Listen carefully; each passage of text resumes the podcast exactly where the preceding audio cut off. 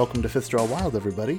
I'm your host, Matt, and before we get to our episode this week, we just had a couple of announcements. The second episode of Hard Reboot, the new podcast where Jake Mason, Alan Sells, and myself pitch reboots of public domain properties, is coming out this Friday. Why don't you give it a listen? And secondly, over the next few weeks, you're going to be hearing some new voices to the podcast, including this week. If you'd like to be on the podcast, or if you know someone who's passionate about a topic, why don't you point them towards our website? We'd love to have more people on.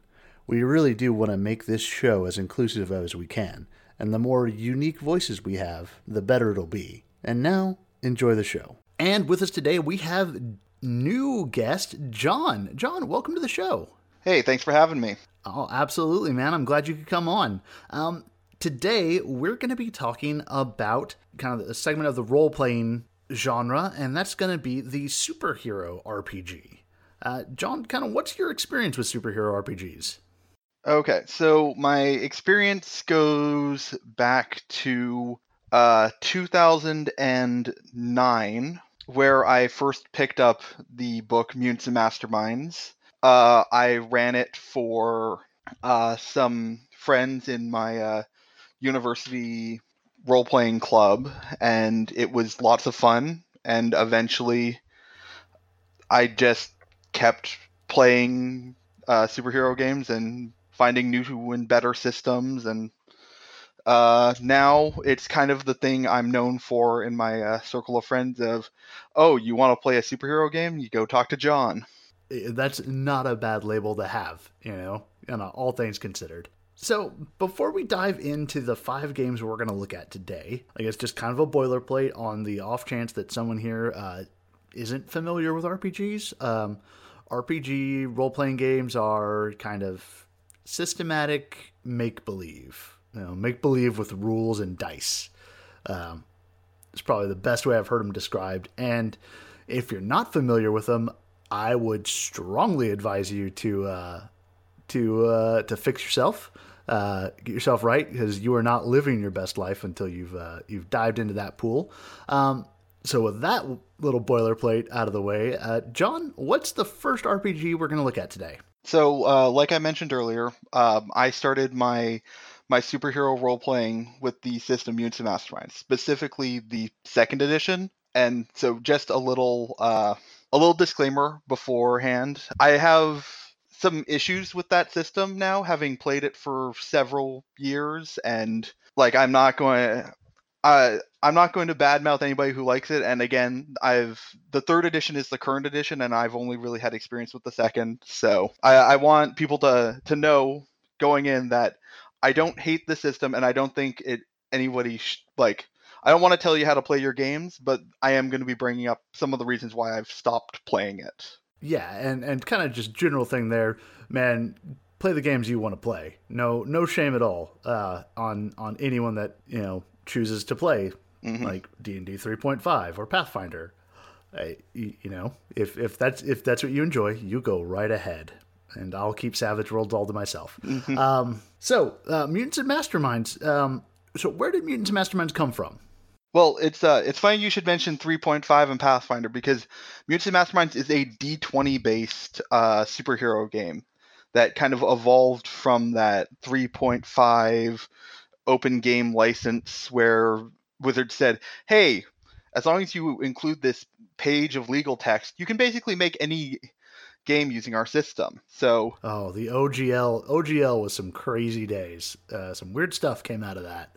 And Masterminds very clearly has its roots in that 3.5. You've got your your standard stat block, your strength, dexterity, constitution, wisdom, charisma, intelligence, uh, three saves, your uh, well reflex, will, and uh, Fortitude. Fortitude, yeah. Uh, so the one thing that Mutants and Masterminds did to kind of differentiate itself, I mean, one of several things. It's a real different game. Like, uh, instead of hit points, what Mutants and Masterminds runs on is what's called the toughness save system, where when you got attacked, you would roll a save to resist damage.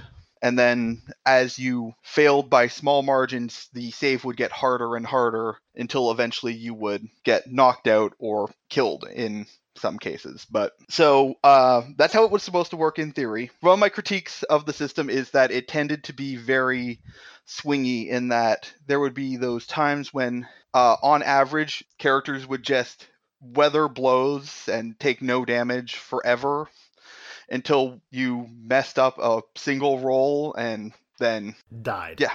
Horribly. Yep. Yeah. That that was one thing that that kind of got me to uh, move on from the system, but it, it, does have like some some things that it does really well. So uh, the first thing I will say is that making a character, your character when you're done feels real powerful. That's that's a that's something I think we'll come back to you know throughout is with with this being superhero RPGs that that feels like that should be like one of the prime things that all of these systems should do is that when you're done your dude should feel like a superhero and not just a guy with toys. Yeah and it, you definitely get that feeling. The the power creation in mutants and masterminds at least in the core book is a little bit deceptive because they tend to uh, write the same power four or five times and just sit and just change the uh, the the paint on it. So th- there's like power called blast, which is basically attack at range,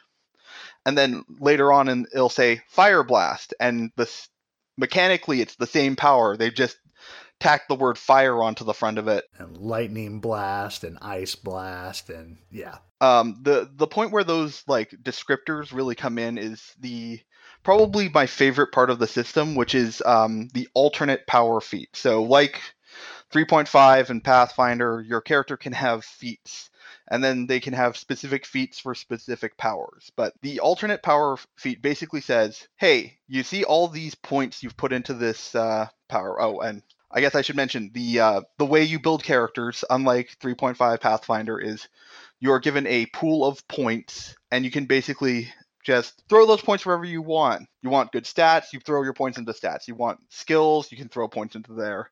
If you want to just have all of the best powers, you can throw all your points into your powers. Okay, so it's strictly a point buy yeah. system. Yeah, no classes, no races. Just take your points and okay. and make exactly who you want. Which is, uh, it was another thing that really drew me to the system because that was the first time I'd ever seen anything like that up to that point it had been all 3.5 and D20 modern and you pick your yeah. your race and your class and then it's all you know feat selection and skill choice and you're kind of locked into your archetype pretty hard yeah. there. So uh, it was really refreshing to have the the flexibility of you know i can conceive of a character and build that character. Um, but going back to alternate power basically it was a feat where you threw one point onto that power and then it said okay take all the other points you've spent up to this point and make a new power that's kind of related to it. So i think um, probably my the, the best example of this would be like uh, the super speed power where you go really fast. But it said okay so as an alternate power what if instead of just running real fast you ran real fast and punched everything within a certain area Okay, love it. I mean, that just seems like the best application of super speed. Yeah. And and then it was like, okay, well what if instead of just running on land, you could run on water? And it kind of, you know, ex- did a bunch of things. And then it had, well, what if you're like the Flash and you just vibrate real fast and you can become insubstantial? Nice. Okay, so modifiers to the powers kind of deal, right? Yeah. So it was it, it basically let the let you say, look, my power does X, but it would also make sense for my power to do Y. So if I can shoot lasers, it probably makes sense that I could also make a like a big blinding light to blind my opponents as well. Um, so that was a really uh, like that's one of the ways it really made you feel like you had like a lot of power, even if you didn't spend a lot of points. It was very very point efficient. The other um, the other thing that it did really well is it had a rule called countering powers, where you could say, well, this person is using an ice power, and I have a fire blast, so I can just use my fire blast to just make the ice blast stop. In a kind of like active defensive kind of way where it's like, you know, it says on my sheet that the you know, it, the fire blast does this much damage, but you know, it makes sense that this power counters this power Pokemon style. You know, fire beats ice and so on and so forth. So um, that was really cool. And um, then things like it, the rabbit hole, hole goes deeper when they released a book called Ultimate Power, which basically broke down how they built all these different powers into like individual effects and were like, okay, here's the toolkit on how to really customize your powers. So when I play D&D and other like games, I'm not really like one of those like munchkiny like how do I get the most pluses on my sword kind of players, but something about superhero RPGs brings out the uh, the inner accountant in me, and I, I I devoured that book. And there was a time when I could have like statted something, like stat power top to bottom, no problem, because I I loved the the customizability. But um, eventually the swinginess got to me, and there were um, some issues with how the system kind of kept balance. It had what was called a power level system, where uh, your your bonuses couldn't go beyond a certain point. So you could have uh, standard power level was 10, which meant you could only have uh, plus 10 attack and a plus 10 damage bonus and plus 10 on your defense and plus 10 toughness. And you could kind of change those numbers a little bit like you could have 11 defense and 10 and 9 toughness or 12 attack, 8 damage and back and forth like that, but um, it became pretty clear that most people like put those numbers right to the right to their limit. And then there were some things that like never really came up. Like there were feats that would give you bonus damage in certain situations and it was never as much as you'd hope it would be and it was still limited by by the power level limit so it's like so my friend here is doing 10 damage all the time and I can do 10 damage, but only when I'm sneak attacking somebody, or only when I'm angry, or only when I'm throwing something. And well, I mean, that's when you just pull the Bruce Banner and go, "Well, I'm always angry." Yeah. So it was, but there were basically eventually I ran into the walls of the system, and it kind of, I kind of said, "Well, maybe there's a better option out there," and that's um, what eventually led me on to uh, Wild Talents. So, uh, Wild Talents. This is one I'm not familiar with. So, um, tell me, tell me about Wild Talents. Um, you know, where did this game come from? What's its relationship to Mutants and Masterminds? Uh, what's what's this one all about? Okay, so Wild Talents originally came from a game called Godlike, which is another superhero RPG that I haven't gotten a chance to play because it's kind of like the beta draft of Wild Talents and you know why move back when I can move forward. So basically, uh, it uses an engine called the One Roll engine, which uh, is a dice pool system where you roll a number of d10s between one and ten, and you're looking for matches on your dice. So, for instance, if I rolled my dice and I got three sixes, it would be a three by six set. Basically, what the what the sets tell you is first how well did you do? So that's the the, the face of the die. So uh, for that pre, for three sixes, the the height is six, which is like middle of the road. You want higher. Higher is better. So um, and then the width of the roll, the number of dice in the set, determines speed and power. So a set that is four ones goes off really fast, but it's really poorly done. So for instance, if you're like searching a crime scene, four ones would would be finding no clues very quickly, while two tens would be finding finding all the clues but taking a little bit more time. Okay. Now in combat, it changes a little bit where the height of the roll determines where on the enemy you're hitting them. So uh, ten is the head, seven to nine is the body, five and six is one arm, three and four is the other arm, and one and two are each of the legs. The width of the roll determines how much damage you do. So a three set would do three damage. And the one roll engine is kind of it's used in a lot of other systems. Uh, the other uh, major superhero one is a game called Better Angels, where you play supervillains who are possessed by demons. It's kind of interesting, but I've I've only had limited experience with it, and it's it's real weird because it's uh, all morality based. It's if you're into kind of weirder RPGs, it's something you might want to check out. But uh, Wild Talents is is my is my go-to superhero game at this point. It's um, the main thing with Wild Talents is that as much as it was fun to customize powers in Mutants and Masterminds, it all eventually came down to you know is my uh, is my damage bonus high enough to overcome the other person's toughness save, and all the attacks ended up feeling very samey at the end. Yeah, that's that's definitely kind of the legacy of 3.5 in there. Um, where where at the end of the day, it doesn't matter what you have as long as your number is bigger than theirs. Yeah. So, for example, a fireball and a lightning bolt of in the end do hit points worth of damage, and it doesn't really matter which one you use as long as you use the one that gives you the most damage. And yeah. but Wild Talents is a lot more customizable. One thing you can do with the dice system is there are special dice that you can swap out for regular dice, and they, they don't they aren't actually physically different. Um, it's just like how they work. So um, there are hard dice, which are dice that are set to ten automatically. Huh. So, um, and in the rules, anytime you're buying a hard die, uh, this is again another point-based system. You uh, a hard die always costs twice what a regular die would cost, Okay.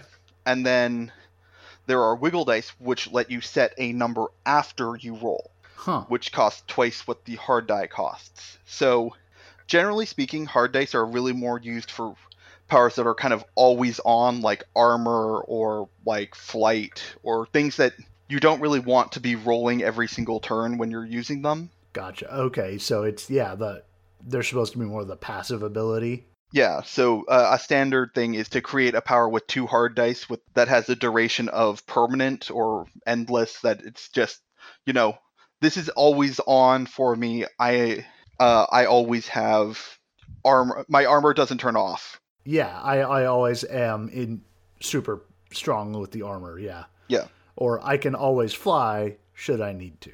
Yeah, exactly. So so one of the things you can do though is there's a variant of hard dice where instead of having it set to 10, you set it to a number before you roll. Um, it's also how the called shot mechanic works where you uh, drop a die from your die pool and you set a die to a specific number beforehand. You're like, I'm trying to hit that number. So when you combine all these different kind of dice, you can create really interesting things. So one of my friends was playing kind of a gangster street level kind of superhero and he wanted his he wanted a specialized martial arts skill that was really good at breaking people's legs. Okay. So you can actually make a power that's like, okay, so you've got one of these specialty dice that that you set beforehand, and you put a condition on the power that says you can only set this die to a leg position. So it's like, okay, so it's always going to be set to one or two, and then uh, the other dice in the he he rolls, and if he gets that.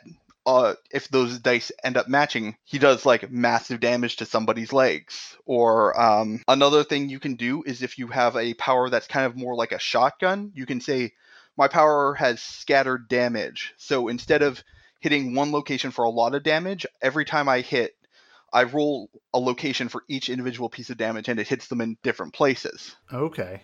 Yeah, you could you could use that with like a speedster and just doing like a flurry of blows kind of deal. Yeah, that's uh that's actually one of the things I, I I've done before, and uh, my players are, were not very happy with it because the uh, they took a lot of damage very quickly with that. Um, the the other thing about uh, Wild Talents in the One Roll engine is instead of the standard uh, thing of it's my turn, I do my action, it has a declare phase and a resolving phase. So uh, you declare in a the order of whoever has the uh, lowest sense first. So the people who are least observant will say what they're doing that turn first.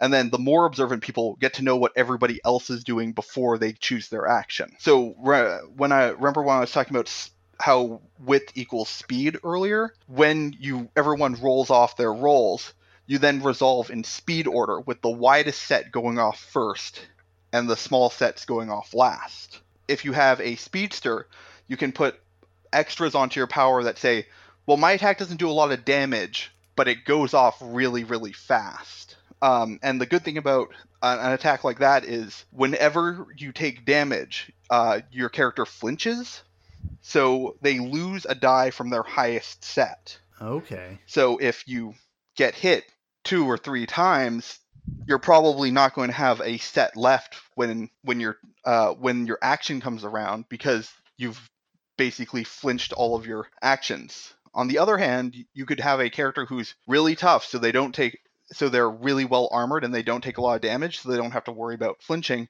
but their attacks can like go off really slow but do a So, lot of yeah, damage. Everyone else in the world will hit before they get to move. Yeah. I've played five, six campaigns in this system now, and there's a wide range of things you can do. So, um, in the current uh, campaign that my podcast is uh, posting right now, it's Wild Talents.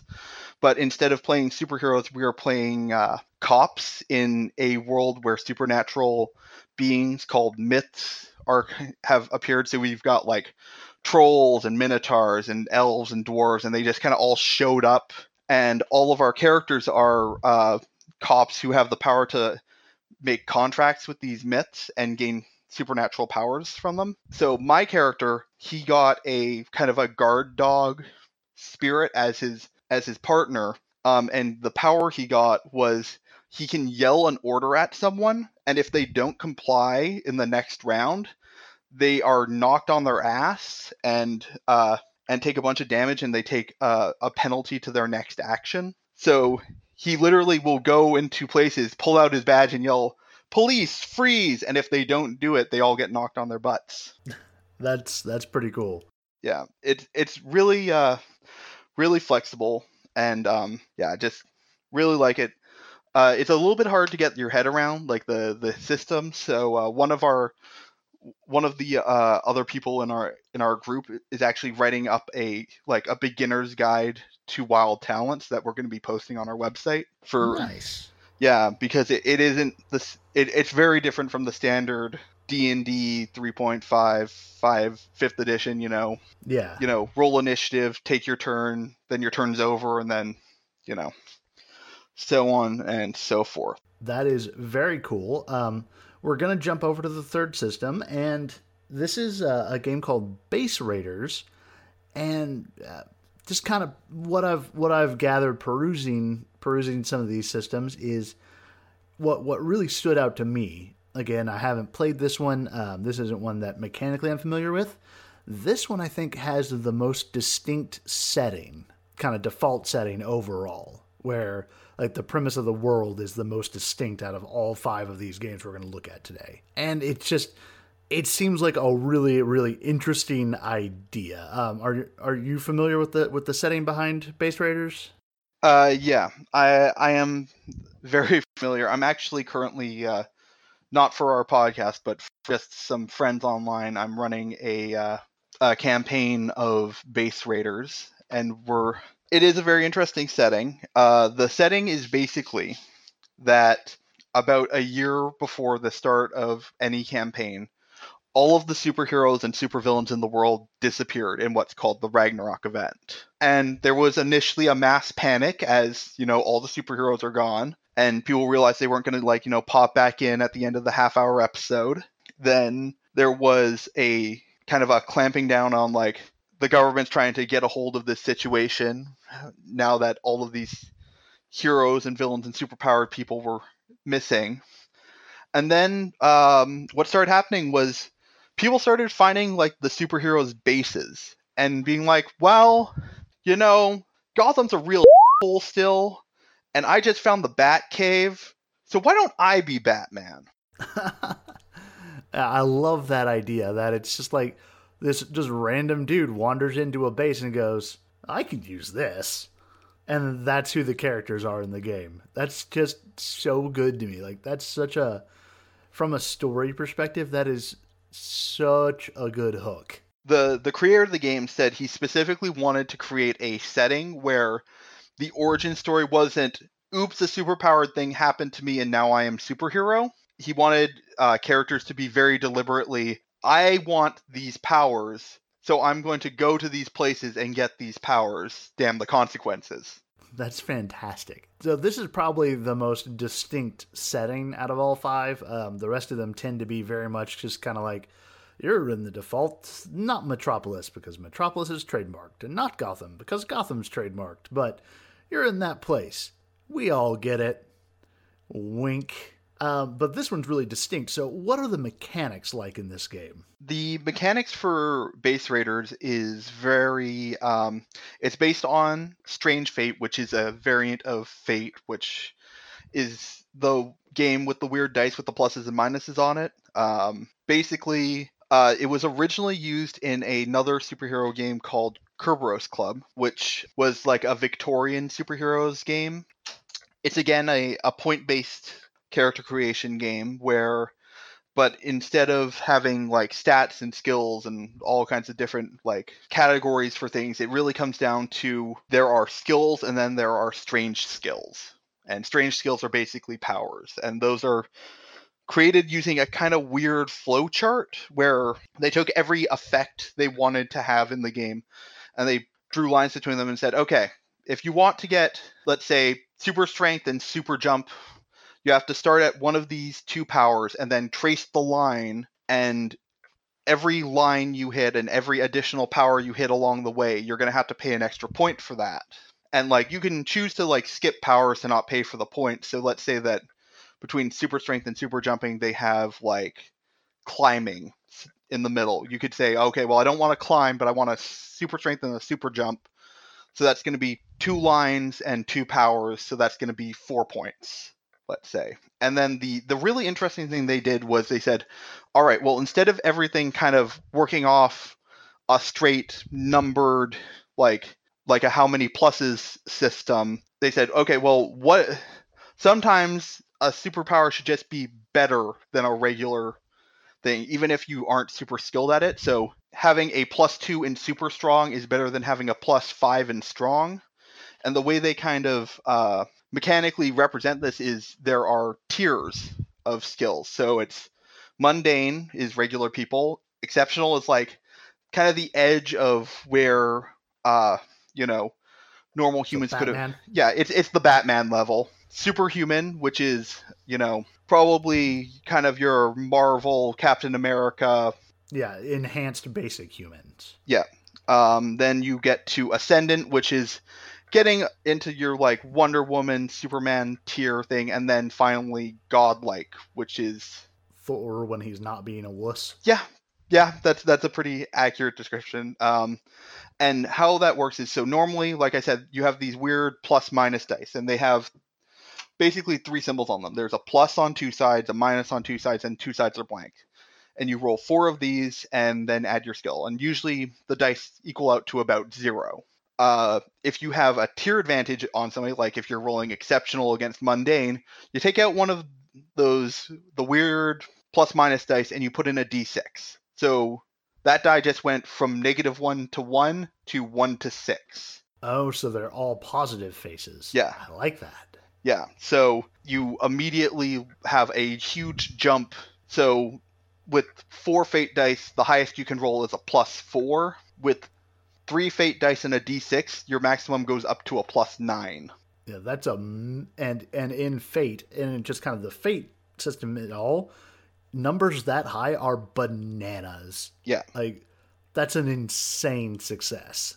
Yeah, and then as you gain more tiers of advantage over people, you replace more of your fate dice with d6s to the point where someone at godlike tier is rolling 4d6 against someone rolling Plus their skill and oh my goodness that's insane. Yeah so we were talking earlier about making your your superheroes feel super heroic and there is no feeling like rolling up to a normal person with a godlike tier of convince and saying i am your god give me your wallet and then rolling, you know, nine on on your on your roll plus your plus four skill, and the person rolls a negative two, has one in his skill, so it's like, you are my god. Here, have my wallet. Also, would you like my car? It's just down the street. Yeah, yeah, that's oh, that is that is such a good way to escalate a Fate game. As a base raider, the the one downside to being a base raider in the base raiders universe is that your entire existence has become illegal, and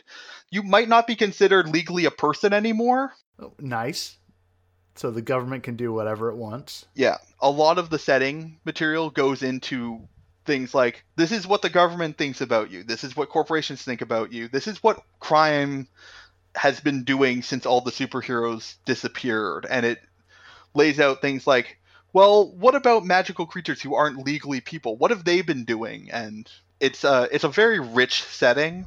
Probably one of the the better things is the uh, the creator of the game is still like constantly releasing new content. Um, the uh, the creator is uh, Ross Payton, and he has his own podcast called RPPR, and they have just started posting a campaign of base raiders. So you get to hear Oh, the nice. hear the creator run a a campaign of his own system, and it, it's if you want to see what what that game is like, I suggest checking out Gate Nine from RPPR. That it's uh it's been a wild ride, and it's only two sessions in, so.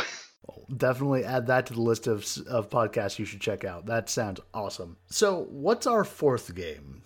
So the fourth game is masks, and uh, given the uh, discussion you had a little while ago about all the different types of robins, um, I, I feel like this might be right down your alley. Uh, masks is about playing teenage superheroes. I am already on board. Uh, Sign me up. I'm. You've already got me sold. This game is run in the Powered by the Apocalypse engine, which is uh, based on Apocalypse World. And the, the basic conceit of any of these games is it's more important to tell a good story than to do a lot of math. Apocalypse. Apocalypse games are like the pinnacle of the storytelling game, as opposed to like a D and D. That's the pinnacle of crunchiness Yeah. with the rules. Yeah. Or Champions. There's a reason why Champions isn't on this list. Yeah, that's on purpose. Um, so, so tell me more about masks. Okay, so I uh, ran into Masks when it was on Kickstarter. Right, it hit me at that perfect time of I'm just getting into Apocalypse World games. I'm and I've always had a love of the teenage superhero genre. My favorite uh, and Masterminds expansion book after Ultimate Power was a Hero High, which was just so well written about like teen superheroes and stuff. So I found the Kickstarter and it said Teen Superheroes and Apocalypse World Engine. I'm like, well, just have all of my money.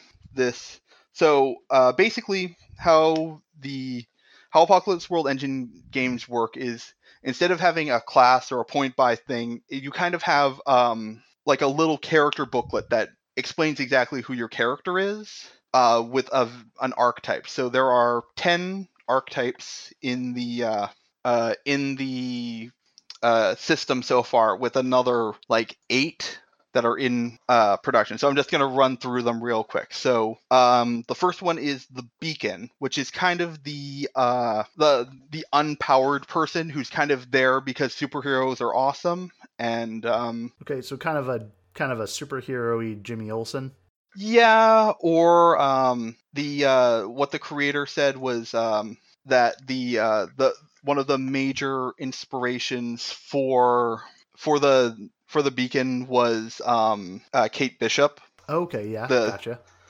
and uh, it's also um, people like the new Miss Marvel, people who are just happy to be superheroes. They don't, they're like not, they don't have the best powers, they don't have the the lineage, but they're like, you know what, superheroing is a thing I'm I'm really excited to do. Yeah, the world needs a Miss Marvel. I'm gonna step up and do it. Yeah, yeah. So, um, and then their playbook is all about.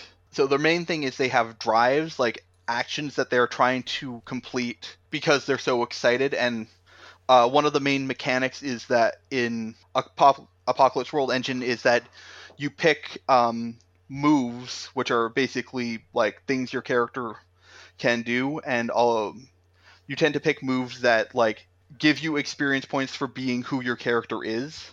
So Uh-huh. the beacon's drives are all about if I do so one of them is earn the respect of a hero you admire and if you do and if you fulfill a drive you get to gain an experience. Or the other thing that uh, specifically for masks is uh, they talk a lot about having influence over people. So because you are teens and you care about what other people think, uh, when people who have influence over you tell you about who you are, they can actually shift your stats around. So if they say, if you, if you know, Superman comes down after uh, you've had a fight with a villain and said, you guys caused way too much damage, you are huge dangers to the city, he can make your danger stat go up.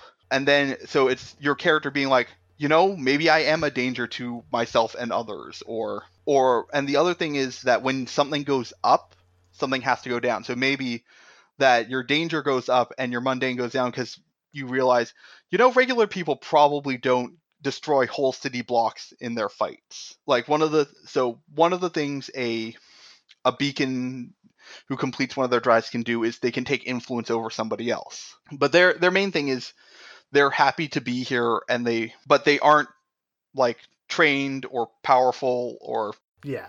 they really are uh, just trying their best and trying to get the approval of all these other heroes that no I, I do belong here. So uh, the next playbook is called the bull which is kind of the wolverine archetype of you were kind of made in a lab you were a kind of uh, you're some sort of super soldier weapon thing um, and their whole like dynamic is built around they all have a love or basically the person they care about the most and they have a rival the person they kind of hate the most so uh, for for wolverine that's like you know jean grey and cyclops Gray and Cyclops. Yeah. yeah and you know another like good example of that would be like superboy from young justice who is kind of Oh, oh, my poor broken Superboy. I love him so much. yeah and he's just you know kind of angry at everything and doesn't really know where he he belongs but and he doesn't want everyone's approval but he totally wants everyone's approval to like say no Or at least Superman's approval. That poor kid. Guys, go watch Young Justice. It's real good. masks is basically what if you wanted to play young justice Oh my! See, that's all anyone has to say, and I'm on board. That's that's that's fantastic. So, so what's the what's the next archetype after the bull? okay so the the next archetype is the delinquent which is basically the This is the Jason Todd, isn't it? yeah this is the jason todd this is the F- you dad this is uh Oh, Jason Todd. Uh, you can hear you can hear us talk uh, all about Jason Todd on a previous episode. It was real good. That poor kid. Yeah. Oh, you, you know, um, Stephanie Brown. Stephanie Brown is the beacon. That that's who I should have referenced. Oh my gosh, it's absolutely true. Yeah. Uh, somebody on uh the on the Google Plus page for Masks actually went through and broke down like which Robin is each of the archetypes here. So yeah, the the delinquent is all about you know about bucking authority and like not working with the team but kind of working with the team. They have a specific like move called i don't care what you think where they they get a plus two to reject people's influence on them. That's that's absolutely Jason Todd. Oh my gosh. yeah. Or they have uh, another move called troublemaker is when you help a teammate through destructive criminal or rule breaking actions they get a plus two instead of a plus one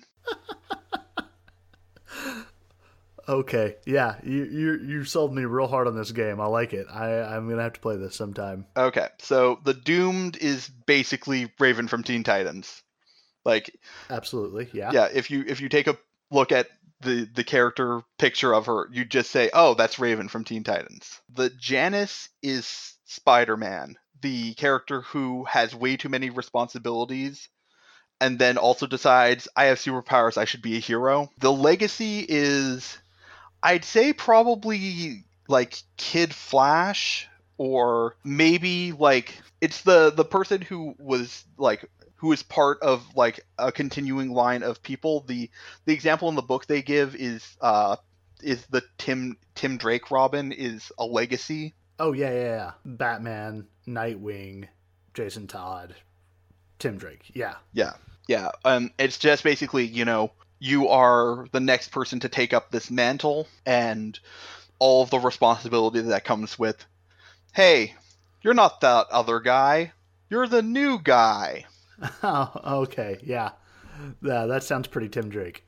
Um, so the next one is the Nova, which is basically, I have all these powers. What do I do? Help, please. The other example that's uh, also kind of a thing is like you know Jean Grey with the Phoenix Force kind of deal. Oh, I have all these powers, and that's real helpful when I need to use these powers. But you know what it's not useful for? Not being a, a walking nuclear explosion. That's very that's very Jean Grey. So the next one is the Outsider, which is Miss Martian from Young Justice or Starfire from Teen Titans. You are not from Earth, and you are kind of learning the ways, but you really like it here. Um, Okay. it's all about not quite fitting in and being the outsider in in a group full of weird people already. So the next one is the protege, which is basically Robin. Specifically, this one's the Dick Grayson more than any of the others, uh, especially the the Teen Titans version of Dick Grayson. It, it's very much set up to be you are uh, you were taken in by a by a hero and trained real hard, probably harder than anybody else. Uh, you are constantly having you have this relationship with your mentor that can be like positive or can be antagonistic. Like, do you become your mentor or are you going to go your own way? And then the uh, the final uh, playbook archetype is the transformed, which is the person who is no who no longer looks like a, a normal person. They are monstrous in some manner. Beast Boy. Yeah, probably not the Teen Titans cartoon Beast Boy, but probably a little bit closer to the um, to the uh, the Beast Boy from Young Justice, where he's he's a little bit more animalistic. Yeah, kind of all the time. Yeah, the other example they have is like Cyborg from Teen Titans. Okay, yeah. Like somebody who has really real issues with not being human anymore. Like one of their their moves is not human enough. Okay. Um You could definitely make like a Dracula vampire type out of that too. oh yeah, yeah, definitely. Oh, teenage vampires. Please no. No, please. Forget I said that. Ugh. That's that's for a different series of role-playing games to talk about. Yeah, uh, listen listen to a Monsterhearts podcast. That'll tell you all about that. That'll be better. Let's move on to our last game of the night. Um, this is the one that I recommended. It's called Icons, and um, John, I'm going to let you talk about your your experience with that game um, here in a minute. Uh, the reason I chose this one was because of its character creation. Um, so let's start there. You you played this just recently to kind of get a feel for it. So what did you think about the character creation system here? It's real fun. Um Right? So uh, the the character creation system is 100% random. You just roll on tables and tables and come out with really like weird and interesting characters. Um, You just roll a handful of dice and that's your character. And it sounds dumb, but it works so well. yeah, yeah, it really does. And oh man, my group came up with the weirdest things. We had like a RoboCop style like security robot, a a vampire larper who thought he was a real vampire but was all gadgets. a guy whose power was 90s hacking. Um and a demon like pop star. yes. Oh. and one character who I'm currently blanking on, but I oh right, so, uh, she was like an alchemist character, and like it was it, it was the most bananas of a superhero game I have ever run. It was I- won't say it was well run because I I did kind of run it off the cuff and we didn't like sit down and study the rules beforehand, but it was it was so much fun. It was absolutely That's all that matters. It in in kind of placing it with these others, like the other superhero systems, um, probably with the exclusion of Base Raiders because it's kind of its own deal. But the others are very much like mainstream Marvel and DC comics, traditional superheroes.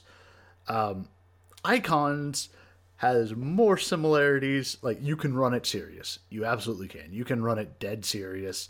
Oh, I made an Iron Man clone. Oh, I'm Superman, but painted different. Or you can turn into the skid like it sounds like your group did, John, and basically play like a Brave and the Bold or Batman 66 style game. And it's just so good. Yeah, it it it's really great. Um the the adventure we ended up running was um there's a famous sandwich shop in town that names its sandwiches after heroes. And the sandwich owner shop owner got kidnapped and that was the adventure. That's great. Yeah. And, And whoever rescues him gets the sandwich named after him, right? that that was the uh, that was the idea, and um, they. Let me put it this way: the we enjoyed these characters so much that everyone voted that they be added to our uh, our Wild Talents traditional superheroes campaign Whoa. as as minor characters as, as like as like D-list heroes who were just like doing things in the background while our our our main characters were you know off having having grand adventure Oh, that's that's excellent. Um, okay, so we, we need to we need to focus in because I'm we could tell stories about icons for days. It's just so good. So, so you you take a bunch of d6s and d10s. I think. i think it's just no there are some d uh hold on i've got the book open here uh, yeah. So so you have all these tables, and it's like um, groupings of powers, and you roll to find like the the genre of power, and then the specific of the power, and then the gauge of the power, and and so you can end up with with someone. Um, I used to have a, an app on my phone that would let you auto roll characters, and you can end up with someone who's like of alien descent who has the power to shrink and leap tall buildings in a single bound. And it's just like you have to mix all that together and you throw in some skills that you roll for and then make a character out of those numbers. And it just it sounds look, I think John we can both agree it sounds dumb. And it sounds very like 3.5 oh I'm rolling for my strength and my dex. Oh, I got an 18. But at the end of the day, when you can have a guy whose superpower is 90s hacking, come on. yeah. Tell me you don't love that.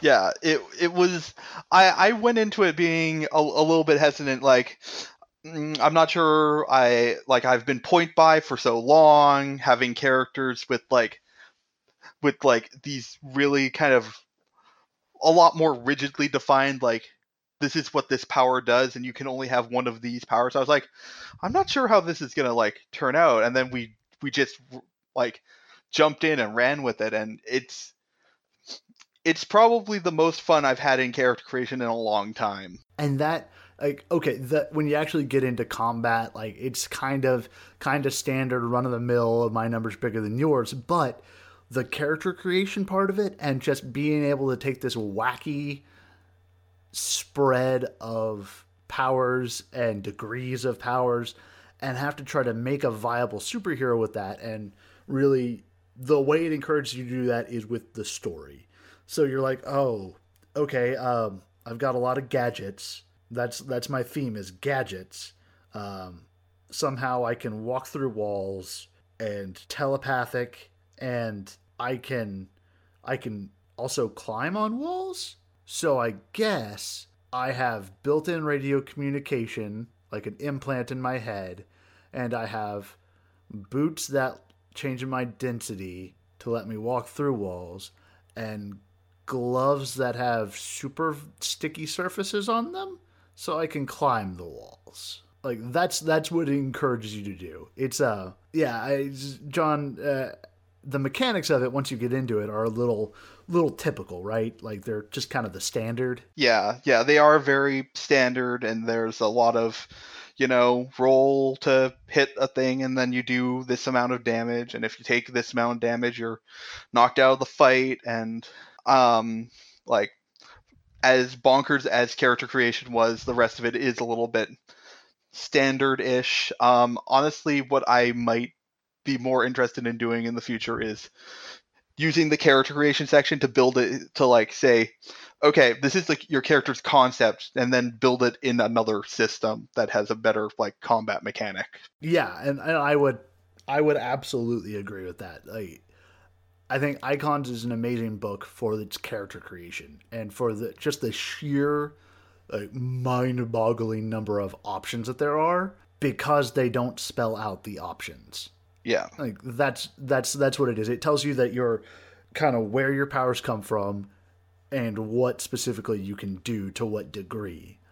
And then it sets you loose. Um, so, John, tell us a little bit about the the game you ran. Not not anything spoily because I know it's going to be an episode of your podcast. So, what was kind of your your big takeaway from it, like of icons? Um, I I think my main well, the it, the session is very very short. It's uh like an investigation and then a fight and then it's kind of done. We spent most of the night kind of building up our characters, which we also recorded, so that's probably gonna go up with the uh, with the recording of of the game itself. Oh, I bet that's probably probably just as much fun as the actual game. Yeah, um, but it's uh, we we kind of um, we went into it with a a very non-serious attitude about the game. I mean, we had a 90s hacker I still just love that so much.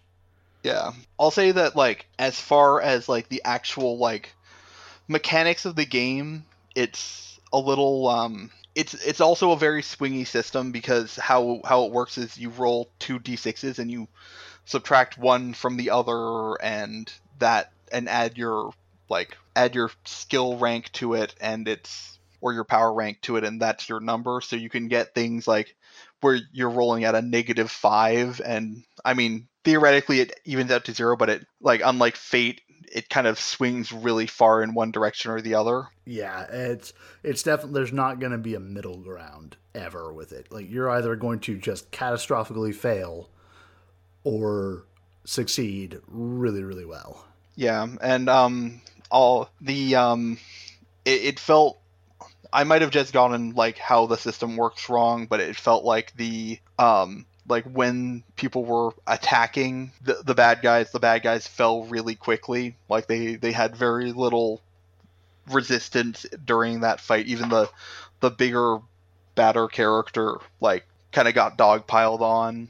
So uh, yeah, yeah that that's that's one of that's one of the downsides of the system is you have to be really careful with your with your um, encounter creation as well. Um, but seriously, if if if nothing else, you can you can definitely just have a good time with the character creation. Um, so that's icons. Um, John, um, why don't you uh, real fast? Um, we're gonna we're gonna kind of wrap up here. Um, so why don't you tell us not only where people can find you online, but where they can find your new podcast? You can find me online at at jfan999 on uh, on Twitter, and uh, our podcast is at LTTN Cast. We are uh, listen to these nerds. Uh, we're also on listen to these nerds.tumblr.com.